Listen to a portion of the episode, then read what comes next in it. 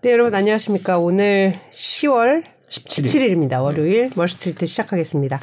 오늘 라이브 초대석은 이 한국 경제 현재 상황 그리고 세계 경제 두루 짚어보기 위해서 주원 현대경제원권 이사님 모셨습니다. 안녕하세요. 안녕하십니까. 네. 자, 뭐 세계 경제도 시끄럽고 우리나라 경제도 순항하고 있지 않은 것 같은데 일단 우리나라 경제 얘기부터 좀 여쭤봐야 될 것 같습니다. 최근에 가장 신경 쓰이는 기사는 수출 얘기인 것 같아요. 우리나라 수출이 예전 같지 않다, 뭐 몇 개월 계속 안 좋다 이렇거든요. 네. 지금 현대경제연구원에서는 우리나라 수출 문제를 어떻게 보고 계십니까?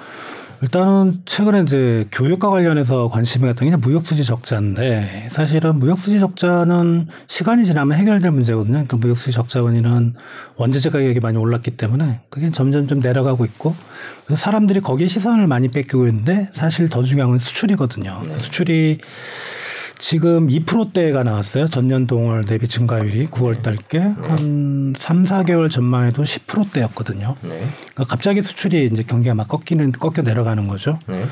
어, 지역별로 보면 중국 쪽 수출이 한 4개월 정도 마이너스가 나온 것 같아요. 우리나라에서 네. 중국으로 가는 게. 네.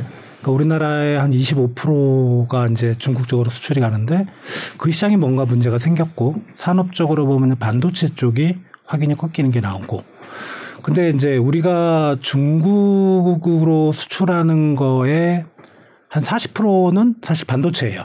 아. 아, 반도체가 많이 가요. 같은 얘기군요, 사실상. 어, 근데 약간 좀 다르, 결이 다른 게 반도체를 빼잖아요. 네? 그럼 대중국 수출의 감소율은 확 더 떨어집니다. 음. 그러니까 사실 반도체는 어느 정도 중국 시장에 먹히는데 다른 산업들의 중국 쪽으로 가는 수출이 이미 한 2, 3년 전부터 꺾이고 있었다. 그러니까 이거는 최근에 어떤 중국 쪽의 뭐 도시 봉쇄 때문에 공급망이 작동 안 되고 물류망이 작동 안 되고 그래서 수출이 안 된다 이 영향이 아닌 거죠. 그러면 상당히 좀 심각하다. 뭐 그게 철강, 석유화학일 수도 있고 뭐 자동차일 수도 있고 한데 어, 우리의 산업 경쟁력 자체가 문제가 있는 게 아닌가. 음. 지금 이제 그런 우려가 많이 나오고 있습니다. 말씀하신 그 2%대라는 거는 거의 볼 수 없었던 수치였 있다고 생각이 되는데 네. 항상 그 2, 3점부터 꺾어오긴 했지만 그래도 중국 수출을 어느 정도 견조한 그 볼륨은 유지를 하고 있었잖아요. 네. 그렇게 본다면 이번에 이렇게 올해 내내 이렇게 하락하는 것은 그 산업 경쟁력 측면에서의 문제 그리고 봉쇄에 따른 영향 이게 이제 복합적일 텐데 그 경쟁력 부분에 대해서 좀 짚어봤으면 좋겠어요. 봉쇄하면 우리 변수가 아니라고 네. 하니까 네. 어떤 부분이 가장 좀 문제로 보십니까? 일단은 중국 기업들이 다 따라왔다는 것 같아요. 그러니까 반도체는 못 따라오는데 네. 뭐 자동차만 해도 우리가 중국에 진출했던 자동차 회사들이 다 지금 철수하는 그런 모양새고 석유화학이나 철강도 어 중국이 과거에는 이제 가격 경쟁력으로 밀어붙였는데 지금은 뭐 품질이나 기술도 어느 정도를 따라오고 그러니까 굳이 우리나라 제품을 지금 쓸 이유가 없는 거죠. 그게 과연 중국 시장 내에서만 그칠 건가? 사실은 이제 세계 시장 전체에서도 같은 상황일 거란 말이죠. 그러니까 그런 부분이 어, 우리 수출이 안 되는 원인일 거고 이게 단기적으로 이런 현상이 일어나는 게 앞으로 이제 계속 이렇게 된다면 세계 시장에서 우리 수출이 과연 버틸 수 있을까? 반도체, 뭐 2차 전지 이런 잘 나가는 건 몇 개 빼놓고는 그런 부분이 상당히 우려가 됩니다.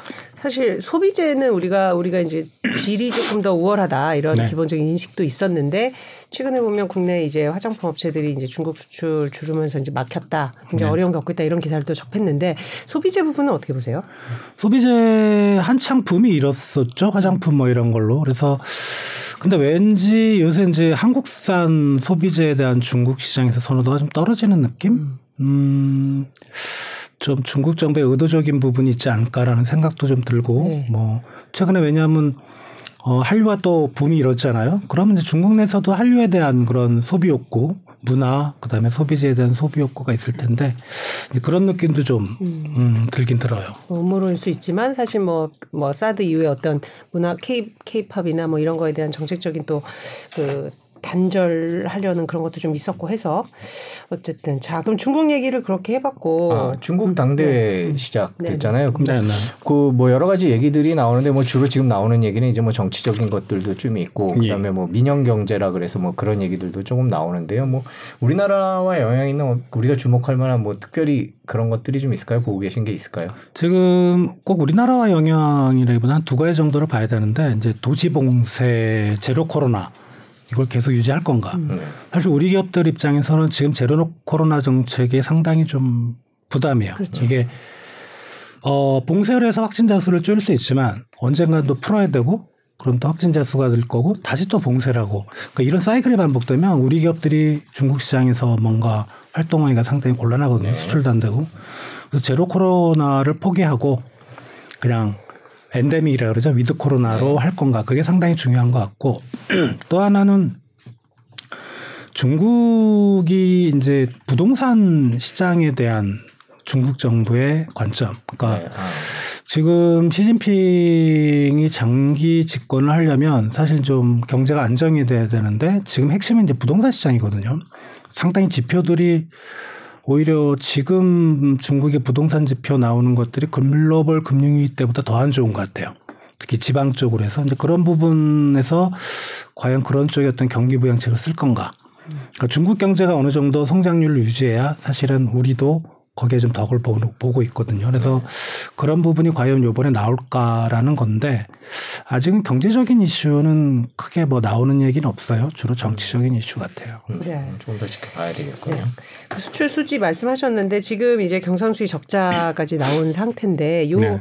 컨셉 개념에 대해서 그러니까 무역 수지 적자가 누적되면서 이제 경상수지 적자로 이어지는 뭐그 음. 차이 그러니까 다른 점에 대해서 일단 좀 설, 설명을 해주신다면요. 어 무역 수지는 이제 우리가 만질 수 있는 거, 그러니까 뭐죠? 상품이죠, 상품. 네. 예, 상품만이고 경상수지는 서비스 수지도 들어간다. 예를 들어 뭐 우리가 어, 뭐 어떤 음원을 뭐잘 나가는 BTS 같은 음원을 수출했을 때 우리가 돈을 받는 거 그리고 외국 관광객이 우리나라에 들어오면 우리가 그걸 돈을 받는 거 그런 서비스 수지까지 다 들어가고 또 소득 수지라 그래서 밖에서 일한 사람들이 뭐 어, 벌어들인 돈을 이제 송금하고 이런 것도 있고요. 그래서 근데 뭐 소득이나 투자 수지 이런 것들은 좀 작은 편이고 어, 상품하고 서비스가 제일 크고 보통은 서비스는 우리가 항상 이제 만성적인 적자국이었는데 음. 최근에 좀 바뀌었어요. 음. 한류 때문에. 음. 음. 그래서 그런 부분은 괜찮은데 상품 쪽에 적자가 크다 보니까 음. 이게 이제 경상수지 쪽으로 그대로 올라가는 거죠. 음.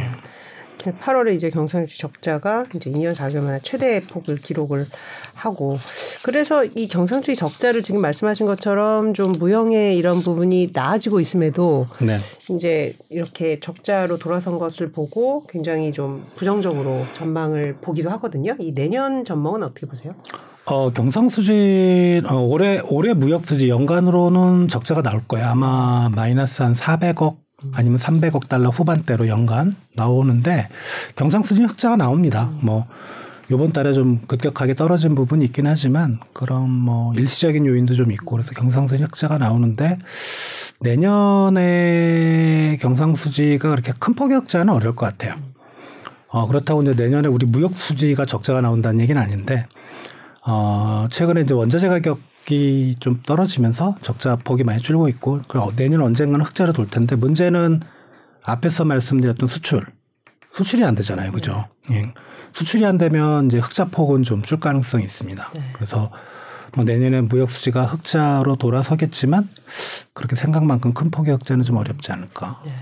중국이 이제 최대 국가고 미국, 유럽. 미국은 뭐 소비 내수시장이 괜찮다고는 하는데 유럽이 또 이제 굉장히 그 네. 혹독한 그런 시즌을 보낼 것 같은데 그렇게 보면 정부는 뭐 일시적인 현상이다 나아질 거다 하는데 꼭 그, 그럴 그런 좀 전망도 어렵겠어요.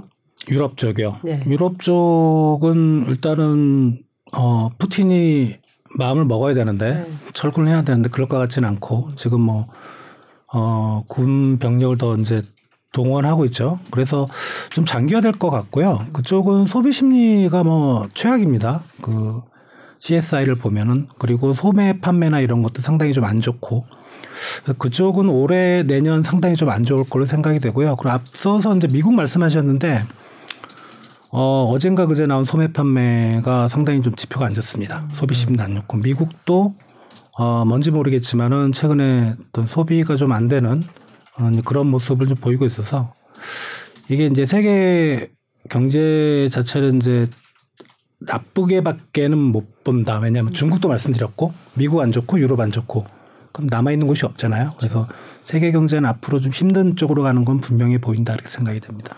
그렇게 되면 우리 입장에서도 우리 수출 비중을 생각할 때는 뭐 좋은 얘기, 좋은 기대를 하기는 어려운 거 아닌가라는 생각도 드는데요. 네, 그러니까 수출은 뭐 세계 경제가 괜찮아야 뭐 바깥에 어, 외국인들이 자기네 주머니 사정이 좋아야 우리 물건을 사주잖아요. 그러니까 우리 수출 경기도 분명히 안 좋을 거로 생각이 되고요. 아마 뭐 개인적인 의견이지만 올해 연말이나 내년 초 들어가면은 우리 수출이 마이너스가 나올 것 같아요. 증가율이. 아 증가율이요? 예, 증가율 마이너스 나올 수밖에 없을 것 같고 지금 보면 어, 올해 상반기에 좋았던 건 사실 수출 물량은 거의 안 늘었는데 수출 단가가 올라서 그랬었거든요. 음. 단가 오른 게 원자재 가격이 오르면 그게 이제 최종 제품 가격에 반영이 되니까 음. 그 효과가 컸는데 그게 단가 효과가 최근에 다 사라지고 있어요. 그러니까 원자재 가격 떨어지고 네. 뭐 세계 시장의 수요 자체가 위축이 되니까 점점 좀 줄고 물량은 어, 어 9월 달에도 마이너스가 나온 것 같고 제 기억으로는 네. 그러면 단가도 단가 효과도 없고 물량도 마이너스면 그 단가 곱하기 물량이 수출액 증가율이거든요. 그 마이너스가 되는 거죠. 음. 네. 환율에 따른 영향, 뭐 혹자는 옛날만큼 아니다, 또 아니다, 그래도 있다. 네. 지금 환율 증가폭, 저희 상승폭으로 볼 때는 분명히 있을 것 같은데 그거는 고려하지 않아요? 있을 겁니다. 네, 분명히 있을 거고요. 뭐 왜냐하면 1,100원, 1,200원 얼마 전까지만 거기서 1,400원대까지 때까지 올라갔잖아요. 근데 한참 있다 나오죠. 음. 그리고 아, 나오는 시차도 문제지만 어 세계 경제가 좋아야 돼요. 그러려면. 네, 예. 근데 어, 물량 자체, 수요가 자체가 주니까 사실 그 효과는 좀 묻힐 가능성이 있다고 생각이 됩니다. 음, 그렇죠. 수요가 있어야 서로 막 가격, 가격 가지고 내가 더 싸다, 내가 더 비싸다 이렇게 할 텐데 그 자체가 이제 좀 바닥인 그런. 그래서 우리 OECD도 이제 내년 성장률 하향 조정하고 했는데 지금 네. 어, 내년 올해랑 내년 그 뭐 좀 전망치를 어떻게 보세요? 음. 어, 세계 경제는 올해 IMF 최근에 전망 아, 아, 아, IMF죠. 네, 네, 네. IMF나 OECD나 네, 비슷할 겁니다. 아무튼. 네. 뭐 경제 성장률 올해 3.2, 그러니까 작년에 6.0으로 봤었거든요. 어, 6.0은 좀 반등 효과도 있었어요. 그 전에가 이제 마이너스였기 때문에 올해 3.2, 내년에 2.8, 아니 2.2.7 이렇게 떨어지는 걸로. 그래서 그 떨어뜨리는 힘은 이제 주로 선진국을 중심으로 해서 떨어질 거다. 아, IMF 그렇게 전망을 하고 있고요. 한 가지 또 이제 IMF의 보고서를 읽어보면 뭐 그런 문구들이 나옵니다. 미국의 고금리 정책이 세계 경제 성장을 떨어뜨리는 요인으로 작용할 것 같다. 네. 어. 근데 작용할 것 같지만 뭐 그 금리 인상 기조를 바꿔서는 안 된다. 또 이런 얘기도 하고 있고 네. 참 모순된 얘기죠. 그렇죠. 네. 그 성장을 저해해도 역시 인플레는 잡아야 된다 뭐 이런 뜻으로 읽히긴 하는데 네. 성장의 저해 동도가 너무 커서 이제 그러니까. 걱정이잖아요 사실. 네, 지금 우리 경제 얘기를 계속 하고 있는데 반도체 얘기 잠깐만 좀 여쭤. 네. 아까 중국 얘기를 하셨는데 지금 우리나라 반도체는 상황이 어떤 건가요?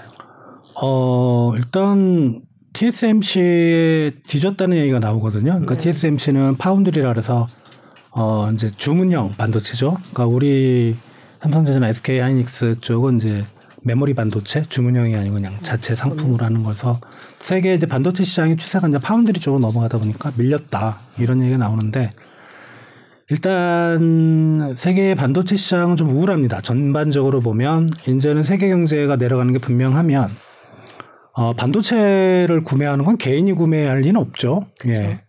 그러니까 글로벌 IT 기업들이 반도체를 구매하는데 지금 다 투자를 취소하고 있어요. 음. 세계 경제 전망이 워낙 어둡다 보니까 그럼 이제 우리 반도체에 대한 수요도 나빠질 거고.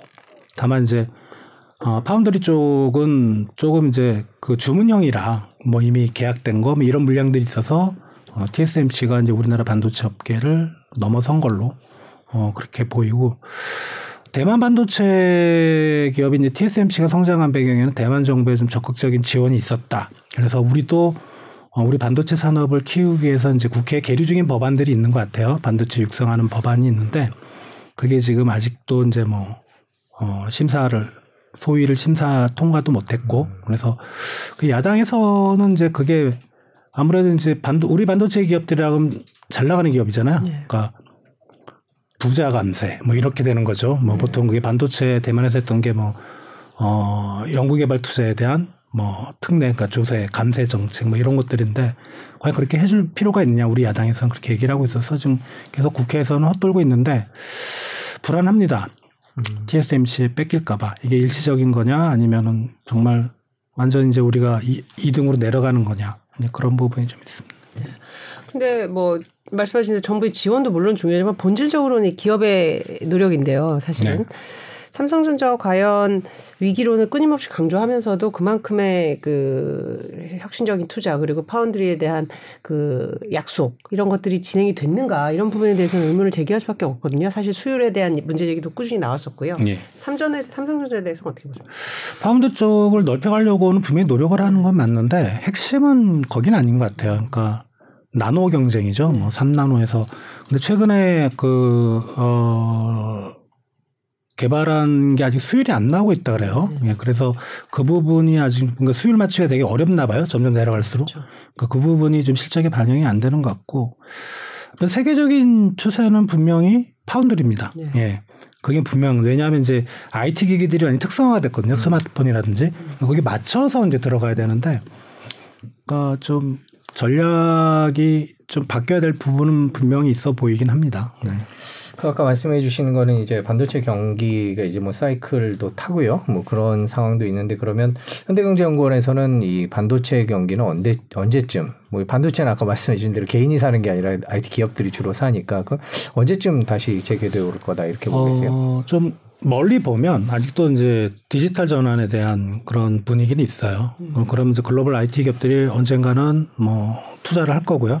그 투자 시점은 세계 경제가 바닥을 치고 더 이상 나빠지지 않을 거라는 그리고 어 금리가 이제 좀 떨어질 수 있다는 그런 분위기가 형성됐을 때 이제 선제적으로 투자가 들어갈 수 있을 것 같고 그 말은 바꿔 말하면 이제 내년 언제쯤일 것 같거든요. 그러니까 왜냐하면 IMF가 내년 성장률은 상당히 좀 안 좋게 봤는데 내년에 아까 2.7%로 말씀드렸잖아요. 네.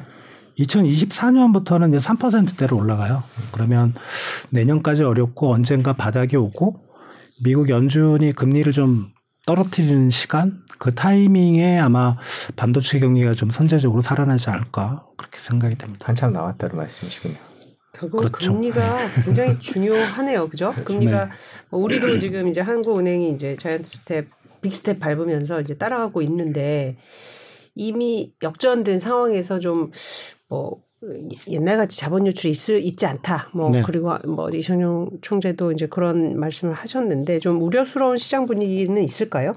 금리 부분에 있어서. 어, 근데 자본 유출을 많이들 말씀하시는데 네네. 네. 없어요. 음. 네, 과거에 금리가 역전됐던 시기들이 한 세 번 정도 있었거든요. 외환위기 때 있었고 글로벌 금융위기 직전에 한 번 있었던 것 네. 같고 아마 2008년인가 뭐 기억은 잘 안 나. 그때 한 세 번 정도 있었는데 자본 유출이 일어난 적은 없습니다. 음. 그러니까 어, 자본 유출이 우리나라에서 급격하게 좀 그 빠져나갔던 그 글로벌 자금이 빠져나갔던 거는 크게 한 두 번 정도 외환위기 때. 요때는 금리 역전 그 다음 이제 시기였던 것 같은데 그때는 음 미국의 유명한 그 이제 투자은행이죠. 뭐 이름 기억이 안 나는데 한국의 한국인 지사에 전문을 보냈어요. 네. 빨리 돈 빼라. 음. 어. 그러니까 한국이 부도가 나는 상황 그리고 금융위기 때는 우리나라 경제에 문제는 없었는데 그 금융위기에 촉발됐던 이제 리먼 브라더스 사태 생각해 보시면 어 그게 이제 우리 개인도 그렇지만 기관도 그렇지만 레버리지로 투자를 하잖아요. 뭐 그렇죠. 뭐 10%의 증거금을 갖고 100%의 이익을 노리는 어 갑자기 이제 그 리먼 브라더스 사태가 터지면서 미국 주식시장 그다음에 뭐 자산 시장이 폭락하니까 미국 내에 있던 금융기관들이 유동성이 부족한 거예요. 그러니까 증거금을 메꾸고 그렇죠. 그리고 회사가 잘못하면 부도나게 생겼으니까 그때 이제 우리나라에서 좀 많이 빠져나갔던 것 같아요. 근데 그런 케이스 말고 어 순수하게 이제 금리가 역전됐던 케이스들을 보면 빠져나간 건 없습니다. 오히려 곰곰이 생각을 해보시면 지금 만약에 이제 어, 달러와 자금, 미국계 자금이 빠져나간다고 가정을 할 때 그 자금들이 보통 6개월, 1년 전에 들어와 있던 자금들이겠죠? 네. 그때 환율은 1,200원, 1,100원 이랬어요. 네. 그 지금 1,400원 환율로 빠져나가면 한차손이 어마무시한 거죠. 예. 금리 격차 조금 먹겠다고 한차손 1, 20%를 손해를 보고 빠져나갈 수는 없는 거죠.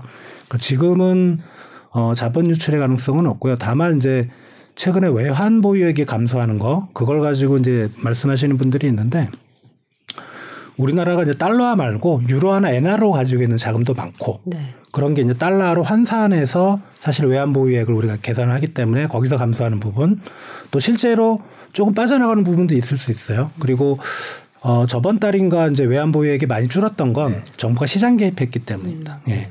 그런 거지 외환 보유액이 감소하는 게 어, 그 자본 유출의 증거는 아니라고 보시면 됩니다.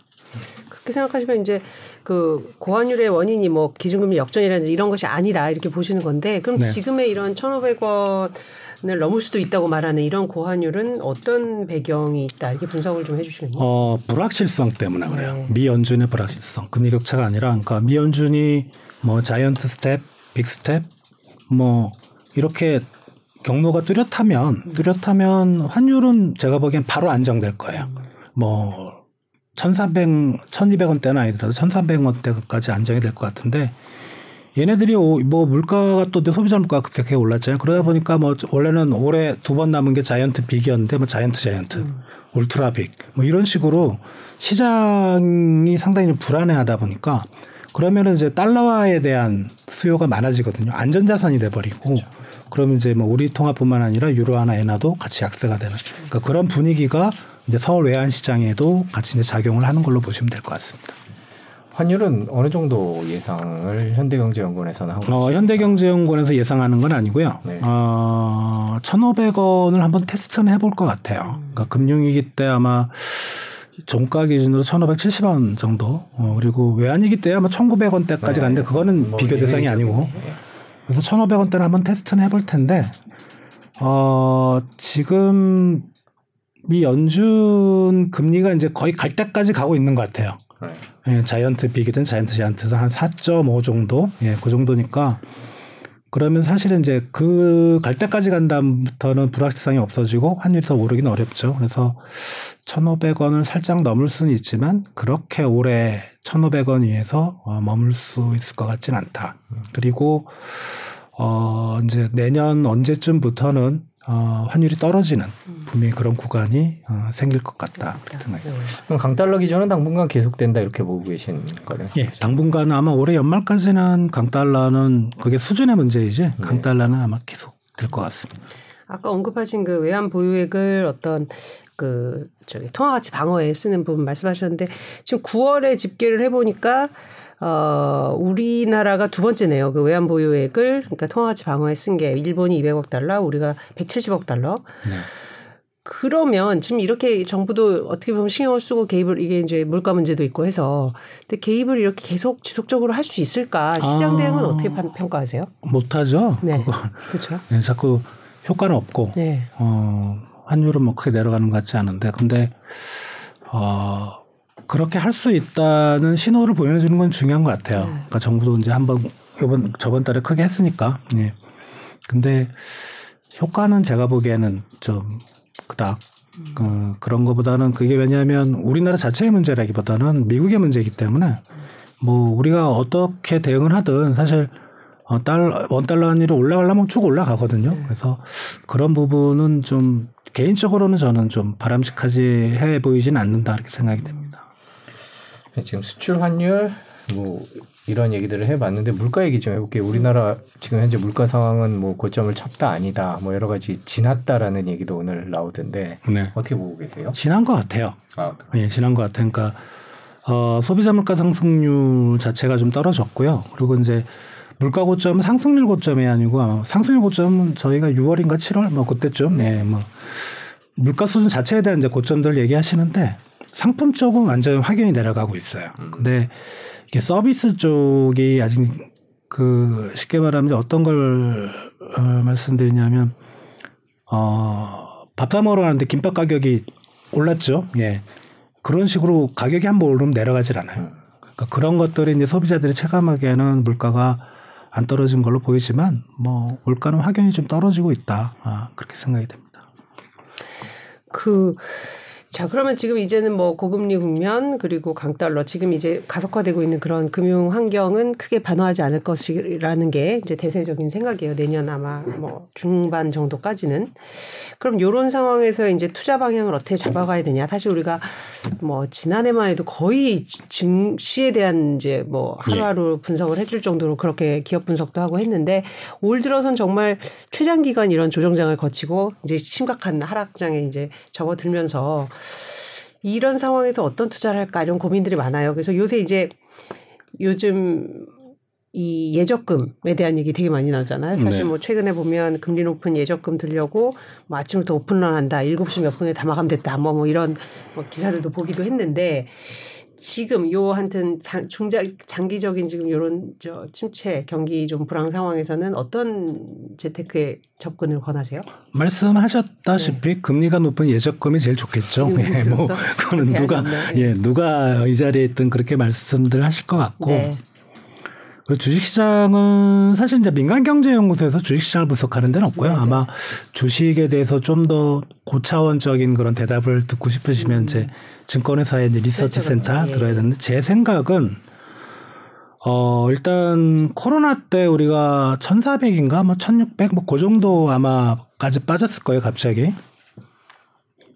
그거보다 더 빠질 수는 없죠. 음. 그러니까 증시 그때 빠졌던 원인은 패닉이거든요, 사람들이. 바이러스에 대한 패닉. 근데 지금은 세계 경제가 내려간다는 그런 뭐 전망들, 신호들이 있긴 하지만 우리가 과연 그렇게 패닉에 빠질 건가? 그때처럼.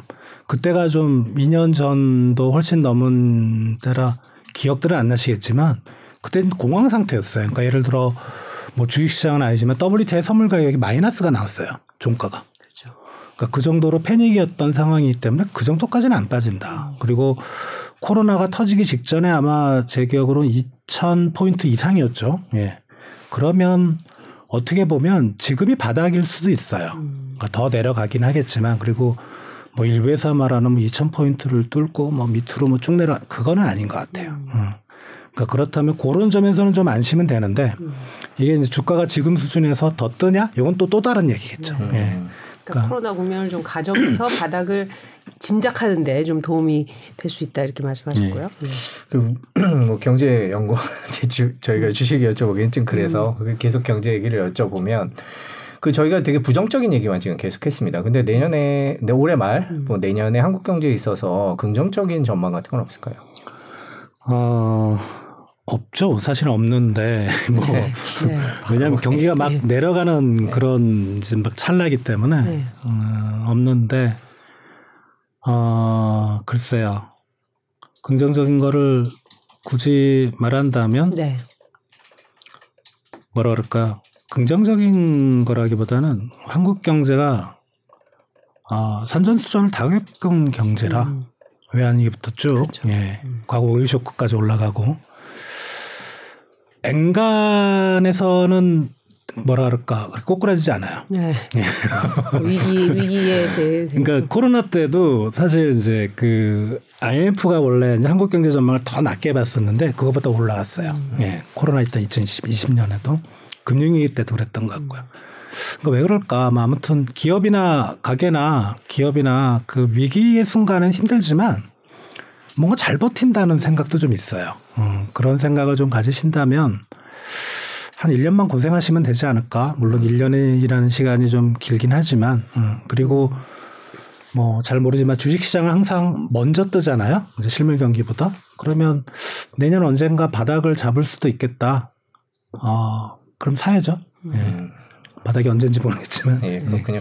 자, 이제 한국 경제에 대해서 뭐 추가로 여쭤보시면. 예, 아니 그러니까 빨리 극복한다는 말씀을 주시면서 이제 코로나도 굉장히 빨리 극복하셨다고 했는데 사실 그때는 코로나로 인한 이제 비대면 산업 그쪽이 우리가 또 강한 그뭐 IT나 이런 게 있어서 사실 이 대면에서 그 꼬꾸라진 부분을 좀 메워준 게 아닌가라는 생각도 들어서 네. 혹시 지금 우리가 이렇게 장기 좀 불황, 침체에 접어드는 이 국면에서는 어떤 업종, 어떤 무슨 뭐 기업 이런 저희 종목이 아니라 어떤 산업 구조가 좀 이, 어, 개선이 될지 저는 산업 구조 조정의 계기가 되지 않을까라는 생각도 하는데요. 음. 매번 이제 한계 기업 얘기도 나오고 하는데 산업 구조 조정의 계기는 뭐 항상 있었고요. 네. 근데 안 되더라고요, 잘. 뭐 음. 새롭게 뜨는 산업은 좀 보이지만 2차 전지라든가 그런 산업도 이렇게 부상하긴 하지만 네.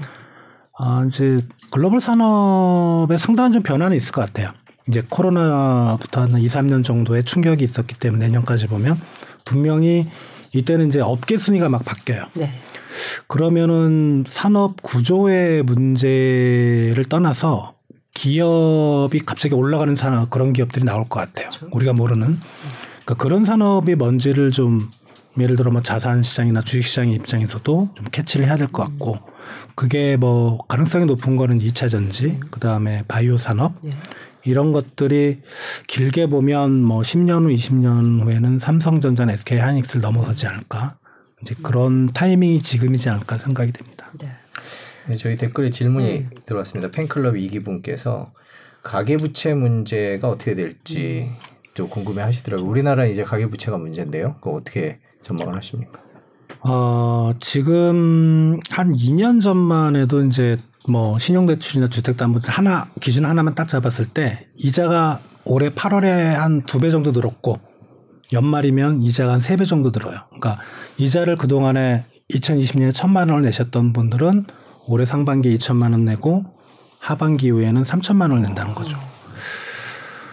버틸 수가 쉽지가 않죠. 예, 쉽지 않을 것 같고 금리는 더 올라간다고 봐야 돼요. 뭐 누구나 예상하다시피. 어, 그럼 이제 가계부채를 좀 털어내시는 분들이 있을 것 같은데 그게 전반적인 상황은 아닐 것 같아요. 그러니까 어, 취약차주라 그래서 좀 소득이 낮거나 그리고 부채가 높거나 또 부채 리스크가 높 그런 큰 가게들 같은 경우는 분명히 좀 음, 축소되는 그런 경향은 있을 텐데 어, 과거의 경험을 보면 그렇게 많이 안 줄어요. 이상하죠. 예. 그러니까 버티시는 것 같아요.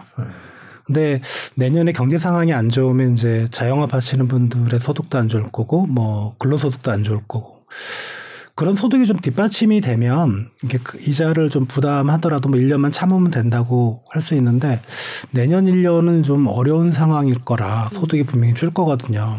그래서 가계부채는 좀 취약한 계층을 중심으로 좀 구조 조정이 되지 않을까 어, 그렇게 생각이 됩니다. 그럼 가장 먼저 보이는 지표가 뭐 연체율이 높아진다거나 그럴까요? 왜냐하면 지금 사실 가계부채 그, 그 증가 폭에 비해서 아직까지 막 우리가 눈에 접수, 저, 손에 보이는 그런 네.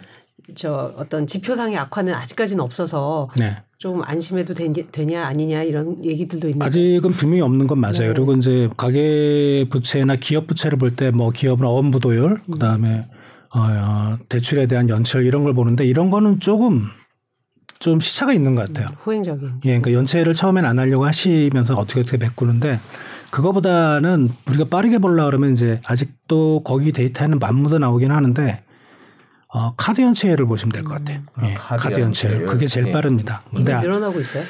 아니요, 아직까지는 좀 음, 잠잠한 것 같아요. 예. 음. 우리는 보통 가계부채가 이제 많이 문제가 되고 유럽이나 뭐 다른 나라는 또 정부 부채가 많은 데가 있고 뭐 이런데 예. 국가별로 좀 부채에 대한 문제를 좀 비교해 주신다면 어떤? 어 가계부채만 보면 이제 GDP 대비 가계비추 부채 비율을 보면 저희가 올해 1분기에 102%인가 107%인가 그래요. 네. 근데 유럽 유로존 유럽 지역 미국은 70%. 음. 그러니까 금리를 빠르게 올려도 미국은 가계부채 문제가 없어요. 네. 어. 근데 우리는 그, 만약 그 속도를 올렸다간 어, 큰일 날 겁니다. 네. 그리고 이제 정부 부채야 뭐 미국도 많고 뭐 네. 일본은 세계 1등이고 음. 유럽도 꽤 있어요. 아직도 뭐 피그스 국가들은 좀 헤매고 있고. 근데 문제는 걔네들은 하드 커런시라는 거죠. 네. 국제 통화를 가지고 있어요. 네. 예. 그래서 상관이 없어요. 음. 근데 우리 저 우리는 이제 그런 식의 높은 정부 부채면 큰일 나죠. 그래서 정부 부채가 우리가 최근에 많이 올랐다고 하지만 아직 그 나라도 수준이 안돼 있고 어, 이제 그런 부분이 있고요. 기업 부채는 우리나라나 뭐 선진국들이나 큰 문제는 없는 것 같고 기업 부채가 문제가 되는 건 이제 중국이죠. 네. 음, 부동산 시장을 엮여서 네. 어, 그런 부분이 좀 문제가 되는 것 같아요. 예. 자, 그러면 우리나라 얘기에서 이제 좀 우리나라와 영향을 밀접하게 미치는 그 네, 세계 경제 얘기를 좀 해보도록 네. 하겠습니다. 지금 뭐 저희가 수출 얘기를 계속 했는데 한번 좀 구체적으로 하나하나 얘기를 해보겠습니다. 지금 사, 가장 그 관심을 많이 받고 있는 얘기가 이제 우크라이나 전쟁 얘기인데요. 네. 뭐 처음 시작할 때만 하더라도 올 겨울까지 올 거라고 예상하지 않았던 분들도 많고 뭐 이제는 어, 한국 전쟁처럼 뭐 LG 경제연구원 같은 경우 한국 전쟁처럼 음. 더 오래 갈 것이다 이렇게 진단하는 곳도 있습니다.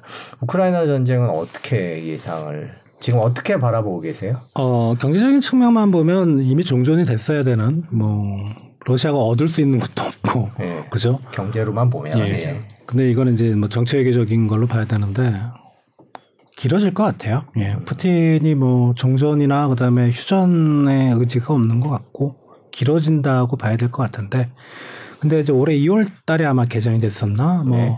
그때 상황처럼 그렇게 원자재 시장이나 세계 경제를 어, 힘들게 하지는 않을 것. 그 영향력은 점점점 줄 거라고 생각이 돼요. 단 이제 푸틴이 어디 사람이 없는 황무지에다가 핵을 쏘지 않는 이상은 네.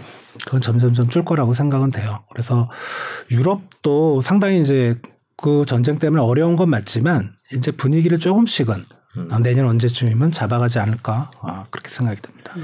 올겨울에 유럽이 많이 어려울 거다 이런 얘기가 있는데 그거에 대해서는 동의를 하십니까? 어 그게 이제 유럽이 러시아산 가스에 대한 의존도가 높아서 그렇죠. 근데 어 어떻게 좀 빼돌렸는지 뭐 어떻게 했는지 많이 그거를 쌓아놨다 그래요. 네. 가스를 예를 들어서 뭐 80% 90%까지 얘기하고 그 물론 이제 뭐 유럽 국가들은 좀 올겨울에 절약하자는 뭐 그런 캠페인도 벌리고 있는데 그래서 그 부분 때문에 그렇게 어려워질 것 같지는 않아요. 음. 어, 어려워질 것 같지는 않고 근데 물론 영향은 있을 것 같아요. 뭐 LNG 가격 거기는 아마 PNG라 그러더라고요. 네. LNG가 아니고 예, 파이프라인을 통해서 네. 어그 가격은 좀 올라가서 유럽의 좀 인플레이션을 건드릴 수는 있지만 많이 비축해 놓은 걸로 저도 알고 있고요. 그래서 뭐 어떻게 어떻게 버틸 것 같다는 생각입니다. 음. 유럽 하면 최근에 이제 영국이 이제 굉장히 관심의 초점이었는데 네. 뭐 재무장관 경질 뭐 이런 위기 돌파를 좀 시도했는데 효과가 있을 걸로 보시는지 아닌지. 어, 일단은 감세 정책을 철회했잖아요. 네. 감세 정책을 하게 되면 돈을 많이 푼다는 얘기니까 그러면 또 인플레에 악영향을 미친다 이런 논리였는데 뭐 재무장관 경질보다는 감세 정책을 철회한 거. 예. 그래서 아직도 영국의 국채 수익률은 꽤 높더라고요. 음. 그런 부분들은 아마 조금씩 안정화가 될 거라고 생각은 돼요. 근데 음. 불안하죠. 그러니까 그 서브프라임 모기지라는 게 미국의 금융시장부터 시작이 된 거잖아요. 그러니까 영국 금융시장이 또 그러한 어떤 그러니까 예를 들어 영국 내 어떤 대형 금융기관이 파산한다든가 그럴 수도 있거든요. 그렇게 되면 상당히 좀 위험해지는 부분이라. 근데 어 그쪽은 뭐 그럴 것 같지는 않고 예, 아무튼 뭐 그렇게 큰 영향은 없다고 생각이 됩니다. 아직 그러니까 영국에 대해서도 크게 어 지금 시장에서 우려하는 것만큼 그렇게 보지는 않고 계시고 네. 그 이탈리아 같은 경우는 지금 정권 교체하고 조금 더 이제 극단적으로 좀 치닫고 있다라는 그런 인상을 주는데 네. 경제 부분은 어때요? 경제는 금융위기 재정이 거치면서 계속 좀 안 좋아요. 음. 그러니까 뭐 재정 적자도 여전히 좀 높고 좀 개선됐다고 하지만 그래서 근본적으로는 이제 그 유럽 연합을 결성할 때 혜택을 보는 국가들이 독일이나 프랑스거든요. 그러니까 좀 제조업이 튼튼한. 근데 이탈리아는 제조업보다는 아시다시피 뭐 관광이랑 서비스 쪽이라 어, 그런 쪽에 어떤 통화를 통화를 공통 통화를 쓰면서 쓰면서 이제 통합하는 데서 이탈리아가 좀 어, 손해를 봤다. 요런 게 팽배하거든요. 그래서 요번에 이제 그 보수 연합 뭐 여자 무솔린이라 그러더라고요. 잘 모르겠지만 아무튼 네. 그 사람이 들어와서 유럽 연합을 탈퇴하겠다 뭐 이런 얘기도 있었는데 뭐 그 사람 부인하고 있긴 한데 이제 그런 게 사실 이제 유럽 연합 쪽에서는 이탈리아가 빠지면 아마 제가 기억하기로는 영국은 이미 빠졌으니까 독일, 프랑스 다음에 이탈리아거든요. 경제 규모로 네. 그 유럽 연합이 상당히 좀 흔들릴 수는 있겠다. 아, 그렇게 생각이 됩니다. 음. 그 근데 뭐 해, 저기 불이익도 받지만 사실 그래서 어려워진 다음에 이제 굉장히 EU 중심으로 지원도 많이 해서 네. 그때는 뭐 그걸 혜택이라고 얘기할 수는 없겠지만 어쨌든 하여튼 이타, EU 경제에 대해서는 끊임없이 지금 좀 이런 통합 체계가 과연 가능한 것인가에 대한 의문은 계속 나오고 있는 것 같아요. 그렇죠? 아뭐 그게 예를 들어 이제 그런 거죠. 아시아 쪽에서 중국, 일본, 한국, 대만, 뭐 동남아시아 국가들 경제 통합한다. 음. 쉽지 않겠죠. 예, 당연히. 서로 이해관계가 훨씬 네. 다르고 경제 구조, 산업 구조가 틀리니까. 그러니까 쉽지는 않은데 이제 꾸역꾸역. 왜냐하면 그 유럽에 있는 국가들이 뭉치지 않으면 이번에 러시아 사태도 봤고 또 미국에 대항할 수도 없고 뭉치긴 뭉쳐야 되는 그런 음, 뭐라 그럴까 그런 쪽이라고 생각이 돼요. 네. 그럼 유럽, 유럽연합으로 이렇게 경제 공동체가 된 후에 우리는 항상 이제 문제가 일어났을 때만 보니까 이제 문제점을 지적하는데 전체적으로 유럽의 어떤 파워를 키우거나 이런 부분은 역할을 했다고 보십니까? 그럼요. 옛날에는 뭐 독일 마르크와 이렇게 음. 통화도 따로 있었고 예. 뭐 그런데 유로화라는 음. 그러니까 유럽 연합 중에 유로화를 안 쓰는 국가도 몇 개국 있긴 하지만 유로화라는 통화를 쓰면서 어, 어떤 경제적인 위상은 많이 올라간 것 같아요. 그리고 어, 그런 통화를 같이 쓰고 국경을 이제 비자 없이 뭐 넘어가니까 이제 그런 것들이 어떤 유럽연합 내 시너지 효과를 일으켰던 건 분명하고 그래서 이전보다는 많이 위상은 높아졌다 이렇게 보시면 됩니다. 그래서 지금 저 시청자분 밤밤튜브님의 질문도 뭐 힘들다고 하는데 유럽이 고금리 영향을 힘들다고 하는데 유럽은 그래도 내수가 활발한 경제라서 괜찮다. 뭐 이런 얘기도 있다. 근데 지금이 내수가 어떨지는 잘 모르겠는데 어떻게 좀 평가를 하냐 그런 질문이 있으셨습니다. 예. 어, 소비는 되게 안 좋아요. 그러니까 그 예. 어, 유로 통계청에서 이제 CSI를 발표를 하는데 뭐 계속 좀 바닥으로 계속 내려가고 있고요. 다른 나라는 조금씩 올라가는데 네. 우리 소비 지표도 안 좋고 근데 이게 이제 유럽 쪽에 사실 어, 관광 산업이 좀 좋아요. 유로화도 약세인데다가 그렇죠. 그러니까 그런 부분이 좀 경계 내려가는 걸 좀 막아줄 수 있을 것 같고 그리고 뭐 그 전쟁이 계속 이런 소강 상태. 지금 보면은 뭐 옛날에는 그 러시아하고 우크라이나 러시아가 침공했을 때는 제가 재봤는데 한 1,500km 정도 되고 전선이. 네. 근데 지금은 되게 좁혀졌어요. 그러니까 그렇게 그런 식으로 소강 상태가 되면 소비 심리도 이제 회복이 될 수 있을 것 같고 음. 또 강달러의 반사작용이라고 할까? 예, 그런 것도 있고 하면 어 개인적으로는 유럽 쪽이 그렇게 나빠지지는 않을 것 같다. 아, 예, 그런 생각이. 이사님은 평, 도, 통상 유럽에 대한 것보다 조금 더 긍정적으로 네, 보시나요? 예. 그러면 연말에 진짜 미국 국민들이 원래 이제 그 시즌에 유럽에 대거 관광을, 관광을 많이 가죠. 예. 그런 영향은 12월에 기대를 할 수는 있겠네요. 지금 코로나도 어, 풀리고. 가죠. 네. 우리나라도 일본 엔화가 약세니까 그렇죠. 많이 가잖아요. 네. 뭐꼭 엔화가 약세는 네. 아닌데. 갈 것 같아요. 예, 미국 사람들. 달러도 이제 뭐 구매력도 높아졌겠다. 네. 뭐 제일 좋은 데가 유럽 아니겠어요? 그죠? 그렇죠. 네. 지중해 연안 좋잖아요. 네. 네. 겨울에요. 네. 자, 미국 얘기를 네. 자연스럽게 넘어왔는데 음. 미국이 금 뭐 CPI를 놓고 계속 뭐 말도 있고 뭐 금리가 어떻고 복잡하게 진행이 되는데 지금 미국의 금리와 인플레이션 상황을 간단하게 정리를 해 주신다면 어떻게 해 주실 수 있을까요? 어, 상승률 기준으로는 피크를 쳤고요. 분명히 피크를 쳤는데 이제 이번 9월 달에 피크가 이제 6월 달에 9.1%였거든요. 그게 네. 40년 만에 뭐 최고치했나? 네. 뭐 오일 쇼크 때. 네. 그리고 7월에 8.5, 8월에 8.3 떨어졌죠. 9월에는 한 8.1 정도 8.0에서 8.1 정도 생각했었는데 나온 게 8.2. 네. 그덜 떨어졌다. 네. 그래갖고 이제 좀. 시장이 좀 그랬죠. 그런데 떨어진 것 같아요. 예, 음. 떨어진 것 같고. 어, 근데 이제 상품하고 서비스로 놓고 보면 예를 들어 상품은 많이 떨어졌어요. 뭐 휘발유 가격부터 필요치 네. 이렇게 해서 다 많이 떨어져 서비스 쪽은 오히려 좀 올랐습니다. 음. 그러니까 우리나라 상황과 어떻게 보면 비슷한 거죠. 네. 그러니까 어, 이런 부분이 좀 우려가 되는데 첫 번째 이게 물가가 이제 9.1에서 9월 달에 8.1까지 떨어진 게 미국이 그 무지막지하게 금리를 자이언트 스텝을 한 세 번 정도 했나 아무튼 그렇게 올린 효과냐 아닙니다. 음. 국제유가 빠지고 완전 이렇게 떨어져서 그래요. 네. 어.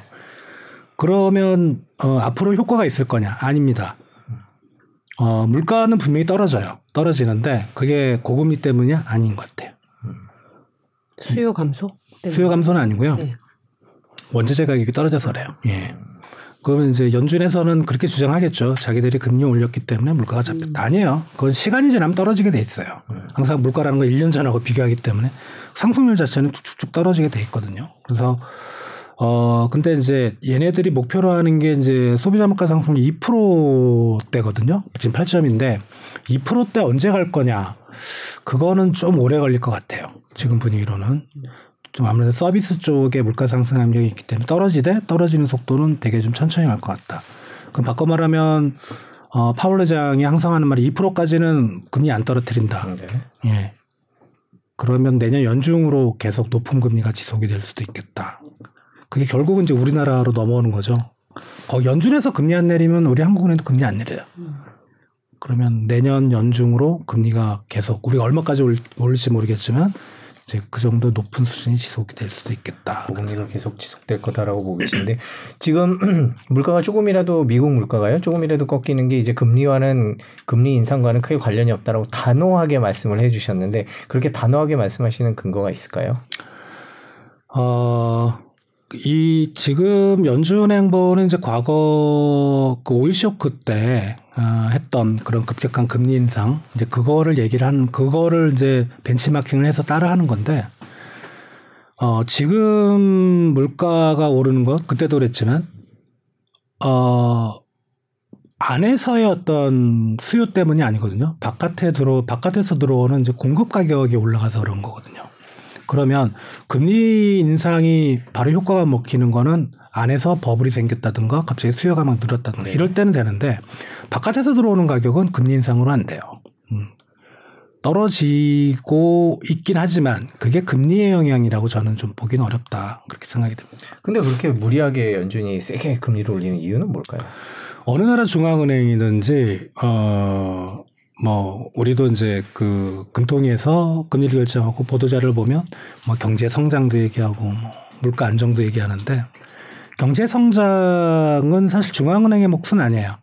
그러니까 경기가 나빠지면 뭐 금리를 낮춰서 좀 부양하는 그런 것도 있지만 경제 성장은 기재부 재정 정책과 중앙은행의 통화 정책이 서로 이제 맞물리는 효과고 근데 인플레이션은 책임이 오로지 중앙은행에 있습니다. 그러니까 중앙은행 설립 목표는 사실 인플레이션 잡는 거예요. 그러니까 물가가 올라가면 이후 여야 여하를 불문하고 책임은 중앙은행에 있습니다. 그리고 어, 미 연준이 작년 가을쯤인가 오판을 했었어요. 그때 이제 유가 원자재 가격이 오르면서 물가 상승률이 좀 피크를 올라가서 올라가고 있었거든요. 근데 그때 이제 연준 의장이 아 이건 일시적인 거다. 예.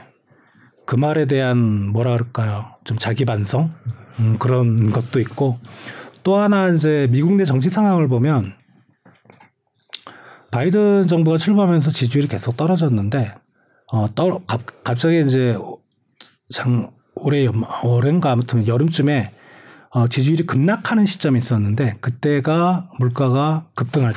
예. 그리고 또 설문조사를 보면 어 어느 나라 아니 어느 당에서 어 인플레이션 안정화 정책을 더 잘할 건가? 민주당은 비율이 되게 적게 나오고 공화당이 되게 높게 나왔습니다. 그러니까 어 11월에 이제 중간 선거 하잖아요. 그러니까 그것 때문이라도 어 바이든 쪽에서도 이제 금리를 빨리 올리기를 근데 금리를 올리는 게 사실 물가 안정에는 바로 효과를 못 미쳐요. 한참 있다가 효과를 미치는 효과라 좀 뭐라 그러죠? 어, 액션.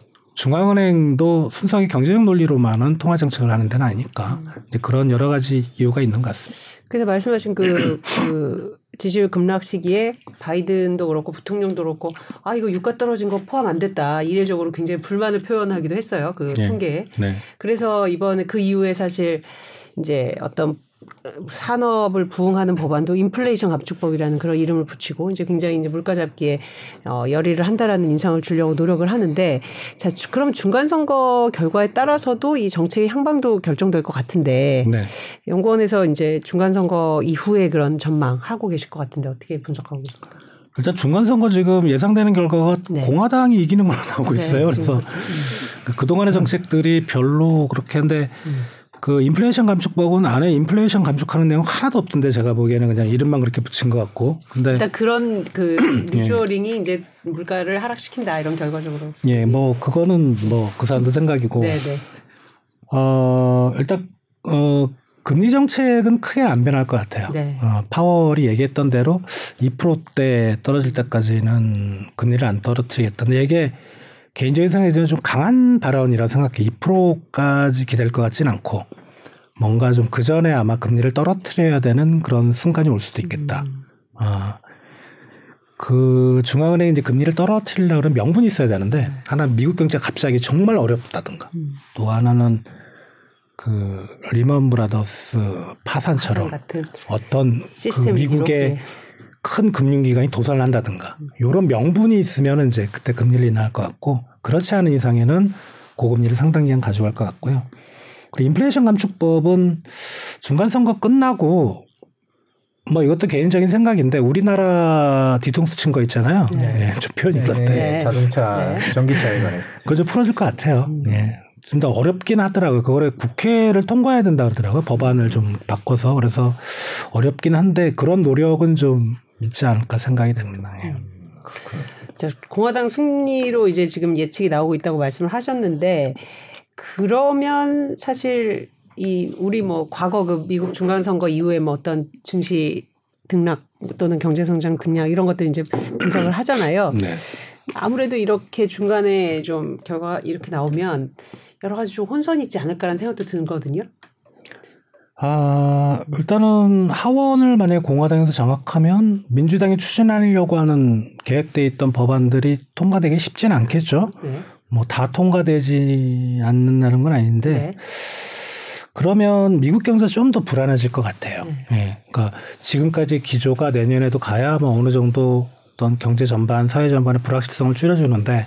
그게 이제 막히다 보면 좀 미국 경제가 좀 더좀 좀 주춤거리는 침체의 폭이 좀 커질 수도 있는 이제 그런 상황이 오지 않을까 생각은 되는데 근데 뭐 공화당도 미국 경제가 이렇게 망가지는 걸 바라지는 않겠죠. 예. 뭐 그럴 것 같아서 한번 지켜는 봐야 될 것 같습니다. 친환경 법으로 이제 바이든 정부를 많이 설명을 하는데 네. 그 부분도 혹자는 야 친환경이 많이 좀 축소될 것이다라는 얘기도 있고 네. 아니다 친환경도 결국은 뭐 미국 내 산업을 또 키우는 거니까 뭐 유지되지 않을까라는 생각도 하고 네. 어떻게 보십니까? 아무래도 좀 위축은 될 것 같아요. 네네. 네. 뭐 그런 것들이 산업을 육성하거나 보호하거나 아무튼 법을 통과시켜야 되는 부분 그리고 네. 트럼프 때 보면 물론 이제 트럼프 대통령 자체의 문제이긴 했지만 친환경 산업을 되게 안 좋게 그렇죠.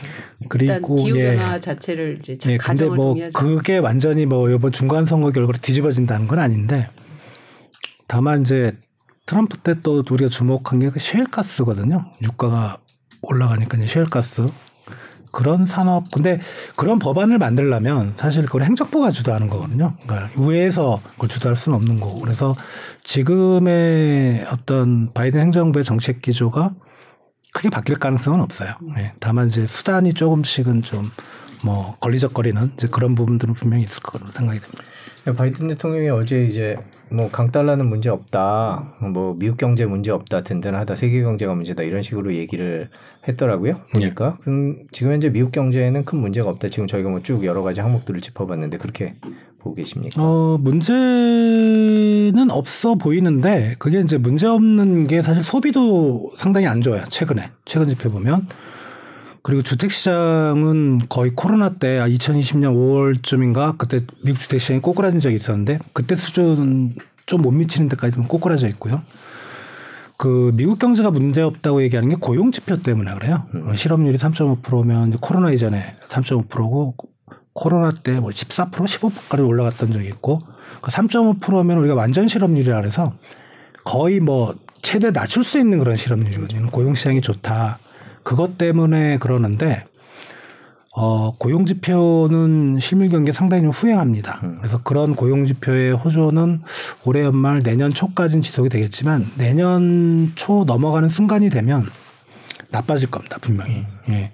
그래서 지금 미국 경제가 괜찮다는 거는 음, 바이든의 좀 어, 너무 좀 낙관적인 기대고요. 분명히 내년 언제쯤부터는 상반기 언제쯤부터는 미국 경제가 나빠지는 게 확연히 보일 걸로 생각이 됩니다. 네, 정치적 네. 수사다 그런 말씀이실 것 같아요. 지금 네. 미국의 경기 침체는 이미 왔습니까? 아니면 더 올, 내년 어, 내년 말씀하셨는데 이미 왔었죠. 1, 2분기 때 마이너스가 나왔던 적도 있고 네. 3분기에 뭐좀 반등을 하겠지만 이미 그 경기 선행 지수를 보면 미국과 유럽이 일제히 어, 선행 지수 기준이니까 좀 틀린데 어, 작년 여름부터 이미 꺾였어요. 그게 뭐 선행지대 시차가 최대 뭐 1년이라고 하더라도 이미 꺾여 내려가고 있다는 건 분명하거든요. 그래서 어, 미국도 경기가 내려가는 국면이 있는 건 분명합니다. 네. 자, 저희가 오늘 그 한국 경제 전망하고 이제 세계 경제 그 영향을 주는 세계 경제 짚어봐서 조금 뭐 이제 거시적인 내용도 좀 많고 그랬는데 질문. 아, 저 요거 하나만 네. 여쭤. 아까 아, 아 아니요 하십시오. 오, 지금 오펙 유가는 어떻게 전망하세요? 저희가 지금 유가 전망을 얘기를 하는 어, 건데. 어, 유가 지금 미국 뜻대로 잘 안 움직이는 것 네. 같아서. 예. 200만 매를 감산한다고 했잖아요. 네. 첫 번째는 어, 그거 잘 안 지켜요. 음. 회원국들이. 아, 예. 왜냐면 자기네 수입이 줄기 때문에. 네. 또 경제가 어려워지면 수입을 더 늘려야 되는 그런 부분도 있고. 그리고 두 번째는 음, 지금 이란하고의 미국하고 문제. 그러니까 이란이 사실 그 시장에서 차지하는 비중이 원유, 원유 생산 비중이 크실 거거든요. 그 부분이 들어올 거란 얘기. 그리고 또 하나는, 어, 세계 경제가 저렇게 성장률이 막 밑으로 내려가면 유가가 오를 수 없습니다. 절대 오를 수 없습니다. 그래서 유가가 혹자가 말하는 뭐 배럴당 100달러를 다시 넘어간다. 그거는 아닌 것 같고 아마 80, 90, 뭐 좀 낮게 보면 70. 코로나 이전 직전에 60 정도였거든요. 그래서 그 정도에서 아마 그냥 어, 유가는 횡보하지 않을까 생각이 됩니다. 네. 그 현대경제연구원의 2023년 한국경제 전망을 보면 2023년 국제 유가는 2022년 대비 하락할 것으로 기대되나 연중 높은 수준을 유지할 가능성이 있다. 네. 저게 이제 보고서를 보고 오늘 모셨는데 그 내년에도 계속 유지가 된다 이렇게 봐야 되는 건가요? 예, 뭐 올해 대비는 분명히 내려가는 건 분명한데 많이 내려가진 않겠죠. 예, 한 아무리 내려가도 70, 60 밑으로는 내려가기는 어렵고요. 그 위에서 100달러를 또 넘기는 어렵고 그 정도가 아마 어, 범위가 되지 않을까 싶습니다. 네. 제가 질문 드리고 싶은 질문을 마지막 질문을 저희 청, 저 시청자분께서 해주셨는데 자 지금 여러 가지 분석도 했고 전망도 했는데 자 그럼 정말 한국이 지속 가능한 성장을 하려면 어떻게 해야 되냐? 우리가 항상 수출 주도형 국가라고 하고 살았는데 이렇게 전 세계의 위축을 그대로 이제 영향을 받게 되니까 뭐 금융수업, 비수업, 제조업, 내수경제 뭘 또 해야 될지. 그리고 향후에 이렇게 내년 경제 성장률 하락을 하면 내년에 우리의 국민의 삶에 어떤 영향을 미치지 뭐 이런 궁금증이 들어요. 반밤튜브님께서 질문을 해주셨습니다. 사실 이게 제일 중요한 거예요. 사실 어, 질문의 수준이 예, 되게 분석을 했지만 네. 이제 어떻게 해 살아야 될 것인가 이런 정책 당국자들한테도 할 수 있는 말일 텐데요. 어떻게 네. 보십니까? 네. 이 질문 나올 줄 알았어요. 네. 네. 상당히 여쭤보려고. 네. 네. 어렵죠. 어렵죠. 그러니까 네. 음. 어. 일단은 정부에다 하고 싶은 네, 얘기는 네. 뭐냐면 어, 신뢰를 얻어야 된다는 거죠. 네. 어떤 정책이든지. 어, 그게 뭐 경기를 부양시키건 뭐 어떤 정책 간에 환율 정책이고 뭐 어떤 거는 신뢰를 얻어야 되는. 음. 그래야 이제 효과가 있고 그리고 어, 좀 불안감이 많이 줍니다. 그러니까 어, 기업이나 가게가 불안감을 줄이는데 어, 정부가 주력을 해야 될 것 같고 그리고 이제 가게나 기업에게 하고 싶은 말은 뭐 어, 이게 1년 후에 제가 또 이 자리에 와서 이제 결과를 봐야 되긴 하겠지만 내년 1년만 고생하시면 될 것 같아요. 음. 그럼 코로나 이제 2020년 우리가 2월 달인가 1월 20일 날 확진자 나오고 계속 음. 경제가 안 좋았잖아요. 그게 이제 마무리 국면이지 않을까. 어, 그렇게 생각이 됩니다. 그리고 어, 이 와중에서도 어렵지만 어, 우리가 해야 될 일은 뭐 개인이나 기업이나 미래를 봐야 된다는 거죠. 네. 어. 그 이 위기가 끝나면 분명히 세계 경제가 어떤 식으로든 좋아지는 국면이 있을 거고 거기서는 이제 이런 위기 국면에 뭔가 준비한 사람이 어 그때 좋아지는 세상을 보게 되는 거죠. 네. 그때 자기 이익을 챙길 수 있는 거고 어 그런 좀 뭐랄까 스스로의 노력 미래를 보는 음. 경쟁력을 키우는 예 그런 게 필요한 거고 그리고 가계부채는 말씀드리기 어려운 게 부채를 줄이라고 말씀드리면 그게 쉬운가요? 네. 그죠? 줄일 수 있으면 벌써 줄였죠. 음, 하지만 가능하면 좀 뭐 줄이시는 방향으로 그리고 금리가 높은 상품은 되도록 안 쓰시는 왜 그 마통 뭐죠 그게 그, 마이너스 어 네. 그거 쓰지 마세요 정말 예. 뭐그 금리는 정말 많이 올라갈 수도 있어요 네. 그러니까 가능하면 좀 절약하고 한 1년만 고생하시면 어, 좋은 날이 올 거다 이렇게 말씀을 드릴 수밖에 없는 어, 좀 상황이 안타깝습니다. 네. 네. 1년 정도를 하여튼 긴축 기간으로 좀 보고 계시니까 그리고 이제 준비를 해야 또 이제 미래 그러니까 상황이 turn around 했을 때 기회를 또 볼 수 있다. 이 말씀도 또 유의미하게 좀 다가오는 것 같습니다. 정부 입장에서는 음. 지금 요즘에 이제 예전에 경제가 경제 자체가 아니라 이제 네. 신냉전이다 그러면서 블록화되면서 이제 뭐 여기 이 나라 저 나라 사이에 끼고 이런 식으로 경제 운영한다는 것 자체가 너무 정치랑 밀접해지면서 전략을 구사하기, 전술을 구사하기 어려운 상황인 것 같기도 해요. 어떻게 네. 보세요? 어, 최근에 더 어렵게 보이는 건 분명한데 우리 한국 전쟁 끝나고 네. 안 그런 적이 없었어요. 네. 그렇죠. 그리고 뭐 어느 정권이 들어와도 음. 어떻게 어떻게 꾸려 나갔어요. 음. 네. 그래서 그건 큰 걱정 안 하셔도 정부에서 아마 잘 할 걸로 저는 기대합니다. 마지막으로 한 가지 질문 드리면 아까 정부 정책에 신뢰가 필요하다 말씀하셨잖아요. 지금 윤석열 정부 물론 들어온 지 아직 뭐 6개월 정도밖에 되지 않았습니다만은 정책 중에 좀 평가할 만한 부분, 좀 비판할 만한 부분 음. 이런 점이 문제다. 어떤 점을 보십니까? 어, 일단 비판할 부분은 제가 말씀 안 드릴게요. 뭐, 다 언론에 많잖아요. 왜, 왜, 왜, 말씀해 주셔도 돼요. 그러나 잘한 거 한 가지는, 네, 네. 어, 대응은 빨랐다. 음. 어, 과거 역대 정부보다 대응은 상당히 빠른 것 같아요. 근데 물론 대응의 내용이 더 중요하긴 한데 네. 상당히 빠르게 움직이는 건 분명하다. 네. 어, 근데 이제 그 빠르게 움직이는 거에 좀 뭐랄까 어. 그 대응이 빨랐다는 건 어떤 아까 말씀하신 뭐 환율 개입이라든지 이런 말씀이신가요? 어떤 기재부 쪽의 대응이 빠른 것 같아요. 기재부요. 예. 네.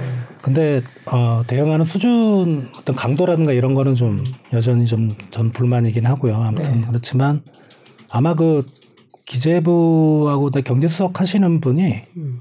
좀 해보신 분들이잖아요. 그러니까 뭐가 시장에서 원하는 건지는 아는 것 같아요. 근데 음. 지금 재정 여력도 그렇고 사실 통화 정책도 여력이 없어요. 음. 그 강력한 수단은 좀 내보일 게 없으니까 사실 대응은 빠른데 좀 용두사미가 되는 경우도 많고 뭐 그렇습니다. 지금 미중 갈등이라서 애매한데 아까 뭐 반도체 얘기도 해주시고 우리나라 네. 경제가 워낙 두 나라에 얽혀 있어서요. 그 대응은 어떻게 평가하십니까? 어 가운데서 줄을 잘 타야 돼요. 네. 잘 타야 되는데 아직 중국이 반응은 없거든요. 그죠? 음. 그러니까 우리가 미국 쪽에 좀 붙는 그런 느낌은 중국이 반응은 없는데 이게 이제 그 요번에 중국 전인대 끝나고 어떻게 나올지를 몰라요. 사실은. 음.